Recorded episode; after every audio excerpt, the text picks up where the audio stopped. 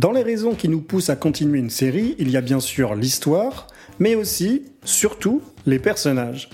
Ils incarnent presque un nouveau cercle d'amis, une seconde famille, même si eux ont choisi volontairement de les revoir et on peut les abandonner en cours de route sans craindre de jugement. Les personnages, on les aime, on les déteste, ils nous fascinent, ils nous agacent, nous font rire, nous font pleurer, on veut qu'ils crèvent ou qu'ils survivent, c'est une relation passionnée. Et passionnante parfois quand il s'agit de scruter nos attirances. Dis-moi qui tu aimes et je te dirai qui tu es. Alors qu'est-ce que ça dit de nous de s'émouvoir pour Vic Mackay, Dexter Morgan ou Tony Soprano? Ça pose des questions sur notre conscience morale. Bien sûr qu'ils sont fascinants, monstres de charisme hyper bien écrits et interprétés, le mal attire, il est séduisant. Mais tout de même, on ne va pas tapoter sur l'épaule d'Homelander en ayant de la peine, non? Cela fait 20 ans qu'un cycle s'est enclenché, celui des héros tourmentés, ces figures ambivalentes. Ça a commencé plus ou moins avec Jim Profit et ça s'est étalé sur toute la production sérielle. On parle d'anti-héros avec des noms comme Jack Bauer, Walter White ou n'importe quel membre de la famille Roy. Des gens pas très fréquentables, mais qui ont marqué l'inconscient collectif. À leur début, ils incarnaient quelque chose de nouveau. Un vent de fraîcheur. Une fraîcheur un peu croupie et dégueulasse, mais c'était ça qui était bon.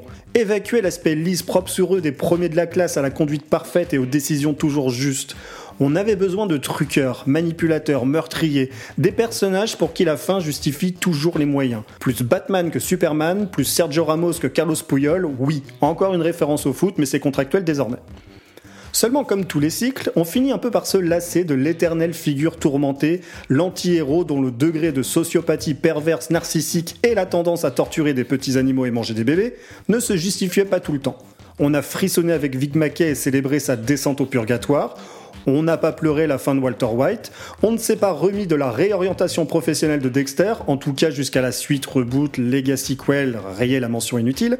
Mais aujourd'hui, on ne boude pas son plaisir devant la candeur de Sean Murphy dans The Good Doctor, la bienveillance idéaliste d'un Max Goodwin dans New Amsterdam, ou encore suivi avec tendresse la famille Pearson dans This Is Us. Un peu de positif, bordel. Il en est un qui aurait eu tout à fait sa place dans le paysage actuel. Bon, droit, avec une conscience écologique aiguë, pertinent dans un quotidien anxiogène et un vague sentiment de fin du monde en approche. Un survivaliste, qu'on aurait bien raison de garder près de soi quand il s'agira de faire un feu avec une vieille chaussette trouée ou de se construire un frigo avec une boîte de camembert, deux élastiques et un emballage de chewing-gum. Non, on ne parle pas de Bear Grylls, non, il est arrivé bien avant à la télévision, il s'agit de MacGyver, le gendre idéal, celui qui ne boit pas, ne fume pas, est contre les armes à feu, tout en étant quand même américain, celui qui incarne des valeurs de recyclage, du do-it-yourself, pas de fast fashion avec lui, bien qu'on remercie qu'on ait enterré la mode du mulet, ou encore moins de surconsommation. Rien ne se perd, tout se transforme. Alors oui, il y a bien eu un remake récemment, mais cette nouvelle incarnation collait peut-être un peu trop à notre époque. Plus violent, létal même, dans une série qui a mis du temps à se trouver. Ce MacGyver 2.0 finit par devenir attachant, mais il ne possède pas le charisme baroudeur de l'original. Un personnage qui s'est défini par ses actes, ses bricolages improbables, sa morale immuable, avec un petit côté tombeur. De lui, c'est presque tout ce qu'on saura jusqu'à cet épisode.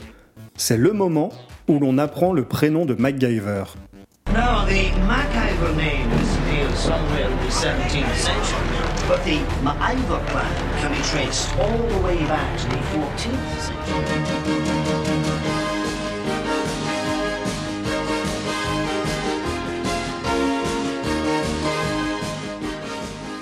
Saison 7, épisode 8. Dans les séries, il y a les grandes révélations.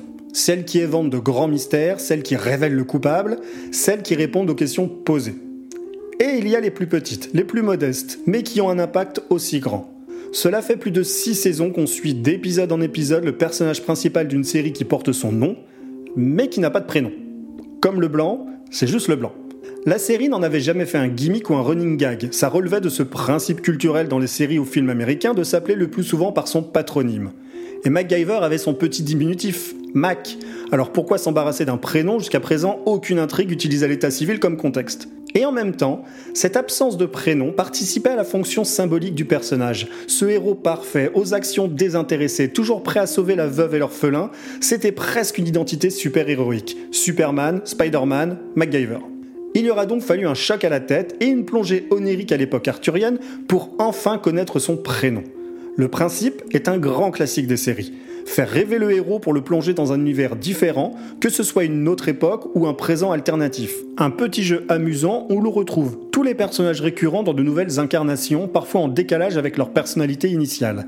Ici, MacGyver devient chevalier temporaire, une évidence, et dans Le Roi Arthur, Pete Thornton, bien sûr, a contrecarré les plans de la machiavélique et perfide Morgane. C'est dans ce contexte que Mac verra évoquer ses aïeux et redorer un arbre généalogique un peu terne.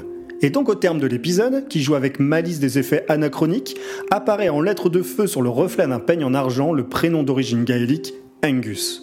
Les meilleures surprises sont souvent celles que l'on n'attend pas. Sans attente, moins de chances d'être déçu. Cet épisode récréatif, qui de prime abord n'apportait pas d'autre satisfaction que celle de voir une version moyenâgeuse de notre héros préféré, s'avère un moment particulièrement important. Peut-être pas à l'échelle de l'histoire de la télévision, mais pour les fans d'un personnage que l'on suivait depuis aussi longtemps avec un mélange de fascination et d'adoration, ça veut dire beaucoup. Ça donne une sorte de désacralisation. Personnage qui descend d'un piédestal pour revenir du côté des mortels. En lui donnant un prénom, MacGyver devient plus humain, familier ou proche. Ça n'enlève en rien la fascination qu'il évoque, ou le nombre de mécaniciens, chimistes ou globetrotters qu'il a pu inspirer, mais ça faisait entrer dans un cercle, celui des gens qui connaissaient le prénom de MacGyver, le genre d'info qui peut faire briller au Trivial Poursuite. C'est le moment où Mac devient Angus MacGyver.